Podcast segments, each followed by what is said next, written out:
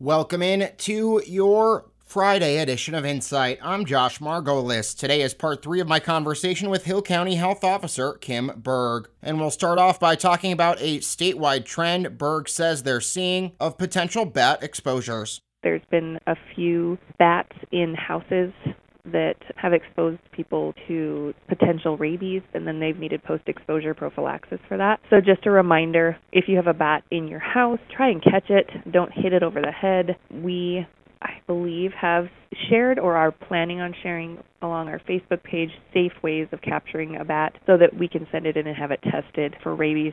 The important thing is is if you have a bat in your house and in your room while you're sleeping, if it bites you, you probably won't know because their teeth are so small. You won't see a mark and if it was during your sleep, you didn't wake up because of that. So you have a potential of being exposed to that bat and if they have rabies, we need to get post-exposure prophylaxis done as soon as possible. So try to capture that bat. If you can't capture it, then our recommendation would be to get that post exposure prophylaxis. In terms of communicable diseases, anything else kind of uh, prevalent in the area or kind of popping up that people should be aware of? We're seeing a pretty big increase in chlamydia right now. Previous months we had seen an increase in gonorrhea. Now it seems to have shifted to chlamydia. So just a reminder to get your reproductive health checked, get in for those annual appointments, and if you have any questions, they can give us a call here at the health department. Um, we'll be happy to answer those. In terms of you know harmful algal blooms, have there been any reports? Yeah, I know the start the weather's really starting to warm up, and it will through the rest of this week and into the weekend. Have there been any confirmed sightings, and what should people know about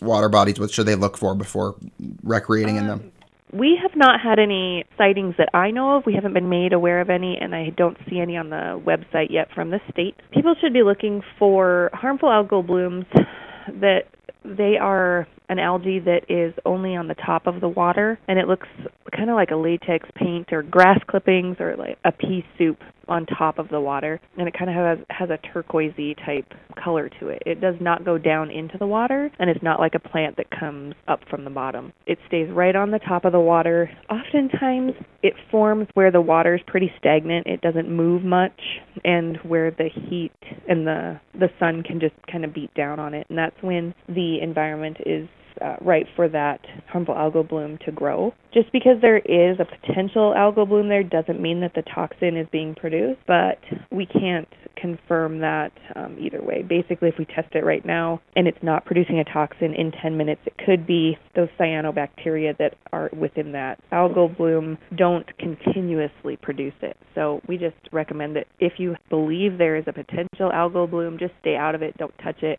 That does it for your Friday edition of Insight for New Media Broadcasters. I'm Josh Margolis.